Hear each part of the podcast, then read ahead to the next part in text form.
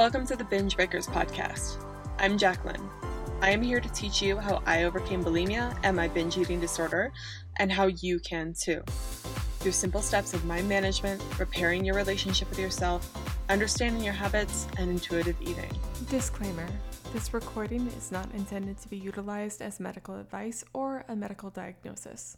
If you think you're in need of medical attention or treatment, please seek it immediately. This recording will also contain sensitive subjects such as binging and purging, weight, and depression. Please listen at your own discretion and do what you think is best for you. Hello, everyone. How are you doing? I've been recording these episodes in bulk, so you're listening to me I'm recording this in the beginning of May, but you're listening to it and it's almost end of May. There's like two weeks left of May. What's going on? Crazy. But um, today we're going to be talking about relationships. I know I've done a few episodes on this, but I think I can't speak enough to how much bulimia affects your relationship.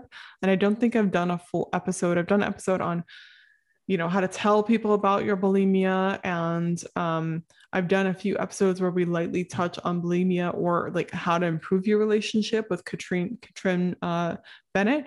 But i don't think i've done an episode entirely dedicated to the ways in which bulimia affects your relationship and a few key things on what you can do in those relationships to improve it.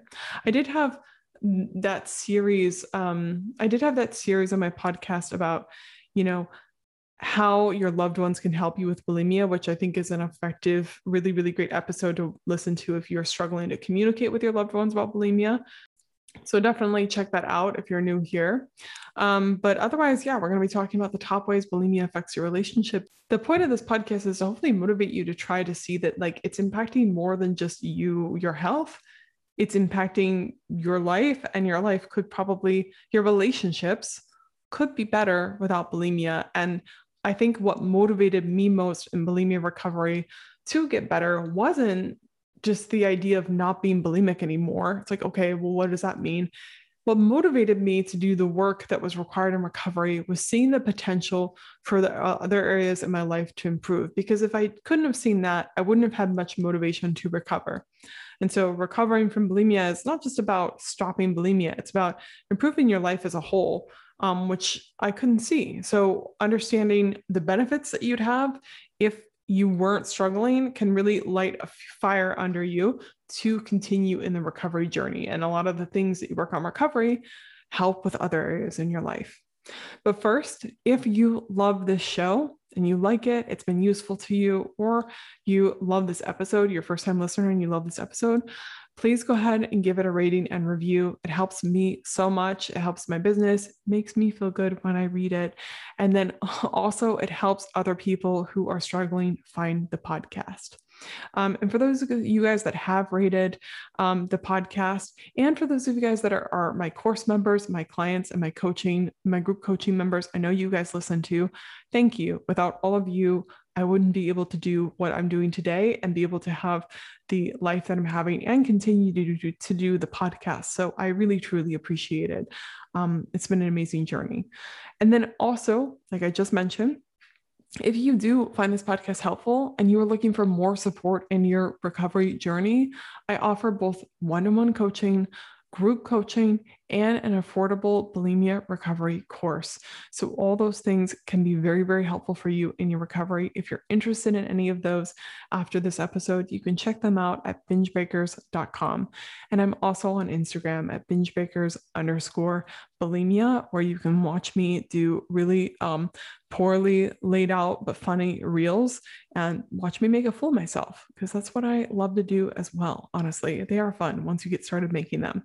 Okay, let's talk about how bulimia affects your relationship. Well, one big thing about bulimia that people don't realize is that it really makes you very secretive. And it's almost like you have a secret relationship going on with bulimia. It's like you're cheating on your partner with bulimia. And of course, you shouldn't feel like you're cheating on them. Um, you're not. But at the same time, it kind of feels like that because I remember when I was going through bulimia, I sometimes wished my partner, my boyfriend, would just disappear so I could eat food alone and watch TV and just be quiet and just numb out. like I it felt like a junkie. You know, I felt like I was like, I really just want to do this instead of socialize with you at all. It made me very not present and it made me very secretive and um and almost bitter towards my partner for not for him being there when we're eating meals right it's like can you just stop talking so i can eat my meal and enjoy it in peace and not be with you that that's crazy. That's how it was. And it also was very secretive because i would binge and purge and not tell him. It would be going on behind closed doors. Even after i did eventually tell him which is a giant relief but i then kind of made it seem like oh i'm doing better when i wasn't. And it just was this constant thing of in the background, oh yeah, I'm also struggling with bulimia. It's not such a big deal, but it kind of is. And it's this big secret thing that I had to fit into my life. And when you're mentally thinking about bulimia all the time, your mind is being occupied by it, not just, you know, the binging and purging alone, but the food obsession, the way you're thinking about your weight, your self-esteem, it all affects how much capacity you have in your mind to be able to um to be able to give to the relationship. And because bulimia was so heavily in my life, like a lot of my clients, um, I wasn't able to give a lot to that relationship and I wasn't able to be there for it often, which is part of the reason we were having such problems that we were having. You start to, this is another point, but I'll just make it now because I'm talking about it you prioritize bulimia over everything else. It's really hard to prioritize your partner, anyone else in your life, all your relationships. I'm talking about one on one, like romantic partners, but this goes for any sort of relationship. When you are struggling with bulimia, it's very hard to make bulimia not your number one thing and not to prioritize it over everything else. It's like any other addiction or um, issue is that you start to put that over everything else. You start to rationally think about getting to your addiction rather than the people that are in front of you that would make your life so much better. It also provides you with a lot of ups and downs. And the problem in my relationship was I was always either really high or really, really low. And I was usually really low most often. And bulimia made me really low most often, which obviously wasn't helpful for my relationship. I was constantly a downer, constantly depressed, constantly going through yo yo's of emotion, constantly upset about my weight or how I looked or who I was as a person. And that bled into a relationship. And I'm not saying to have a successful relationship, you have to be happy and perfect all the time. That is obviously not realistic, and your partner should not expect that of you but I was never able to really be there supportively for my partner. I was constantly the one that needed comforting and consoling in my relationship, leaned on them emotionally way too much. And partly because bulimia always made me not able to understand and deal with my emotions. So bulimia constantly made me in crisis mode, and I wasn't super pleasant to be around because of it. And I'm obviously talking a lot about my own personal experience here. I understand that not everyone has the same degree of issues in the relationship but i'm assuming if i struggled so much with it then you probably struggle in similar areas with your relationship and bulimia. It also sometimes if you tell the other person um, sometimes that person doesn't know how to help you but they know that you're struggling. And so it can kind of put a damper on you feeling like your partner is expecting you to recover or they keep pressuring you with different things that they're telling you that they read or whatever and that can be stressful towards you. You can almost feel annoyed at them even though they're trying to help. So it creates this kind of lack of communication. And it's also just added extra stress. I think anyone like that it can make put two and two together would think that bulimia just adds extra stress on your relationship Another thing, too, about the secrecy that bulimia adds to a relationship, especially if you're in a relationship where you haven't told your partner that you were going through bulimia or people don't know that you're going through bulimia. I'm not saying you have to tell people, shout from the rooftops, or wear a badge on your um, shirt that says, I'm struggling with bulimia. You don't have to do that. But when you're the people closest to you in your life, when they don't know, it's kind of like you're closing them off to a huge piece of their life.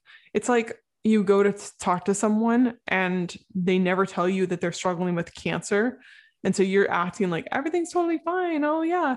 And yet if you knew that they had cancer you'd connect with them in a different way and rightfully so because there are different things going on that they need to be addressing. You're shutting them out from major, a major piece of your life and i understand why you want to do that. You think you don't want to bother them or you think that they're going to lower their opinion of you or whatever but when you're keeping that secret from them, it's like this whole thing in your mind that you can't talk about. And it makes it creates this disconnect in your relationship. And I'll say, even though I didn't recover for three more years after telling my boyfriend about my bulimia, telling him was one of the best things I did for my relationship because I was finally being truthful. I was owning what was going on and I closed a gap in our relationship. And I really opened myself vulnerably to him and was like, this is me, this is what's happening. And he could understand me at a much deeper level than he had before because I was finally telling him what was actually going on. And when you know all of the pieces to the story, then you can relate in a better way to that person too. So secrecy isn't just like you're hiding things from them, it really creates a disconnect in communication. And when you tell people about things you're struggling with, that's often some of the most connecting moments you have with people. Think about all the things that things that people have confessed to you and how connected you felt in that moment when they told you about their struggles. It really brings us close together, closer together when we can commiserate together and support each other. And I think that's something that bulimia does. It isolates you in so many ways, but part of it is it makes you think that you need to keep it a secret and you really don't. And it's it's far more beneficial to tell people than it is to keep it a secret. Telling people is one of the major steps you have to take to get help. So um, yeah, bulimia obviously affects your your relationship in so many ways. I think a few things to help with this is number one, telling your partner or whoever relationship you're thinking about, tell them um, if you feel confident enough to do this. So if you feel safe with them, I think it's going to help you long term, even though you're scared. Um, also, try to be open about your struggles in bulimia also understand they're not responsible for your recovery and you are not responsible for recovering for them. I think a lot of people put pressure on themselves in the relationship to recover for their partner. And while, yes, that can be a motivation, you do need to recover first and foremost for, for you. But If you feel like you're recovering for them, it can feel almost resentful towards them. It's putting pressure on them. Like, you're the reason I'm doing this. No, they're not. You are the reason you're doing this for yourself. Um, they're also like, don't blame them for your bulimia, obviously, and don't put the pressure on them to make sure you recover. You are not, they are not responsible for you in that way. Don't do that. It's going to put a lot of unnecessary strain on the relationship. It's going to make you, again, resentful towards each other. And also communicate openly about it as to what you think you need and what your partner needs as well. So don't just talk about what you need if you're going through bulimia. And yeah, obviously you need help, but your partner probably needs help too. They probably have a lot of questions. They probably don't understand everything that you're going through. So asking them, hey, is there anything you're confused about? Is there anything you need to know? Is there anything that really bothers you? Anything that would help you? You need to be supportive of them just the way, like how they're trying to be supportive of you. And that goes for any type of relationship, romantic or not. Um, also, don't expect your partner to know exactly what to do. I think we do this in relationships all the time, whether we're struggling with bulimia or not. We think that people should just read our minds, that they should know exactly what to do. Oftentimes, it's not the case. You need to communicate them what you need. And if they're doing something that's not helpful, you need to communicate that in a polite, way and also be really compassionate with them when they don't get it right on the first try because they're not struggling with bulimia. They don't know what's going through your head. So be understanding of that. We're all trying to figure things out. Give everyone a little grace and compassion. You don't get things right on the first time I hope that this has all been helpful for you and opened your eyes to some of the ways that bulimia is affecting your relationship that maybe you didn't see. And hopefully, it motivates you to want to keep on working towards recovery. Because a lot of things we focus on in recovery in my uh, course and with my group coaching members is about mindfulness and being present in the moment and being prioritizing other things over bulimia and really understanding and taking responsibility for your thoughts and actions. And all of those concepts are also helpful in relationships, obviously. So please know that the work you're going to do for recovery will also help you in your journey um, to having a better life and a better relationship in general.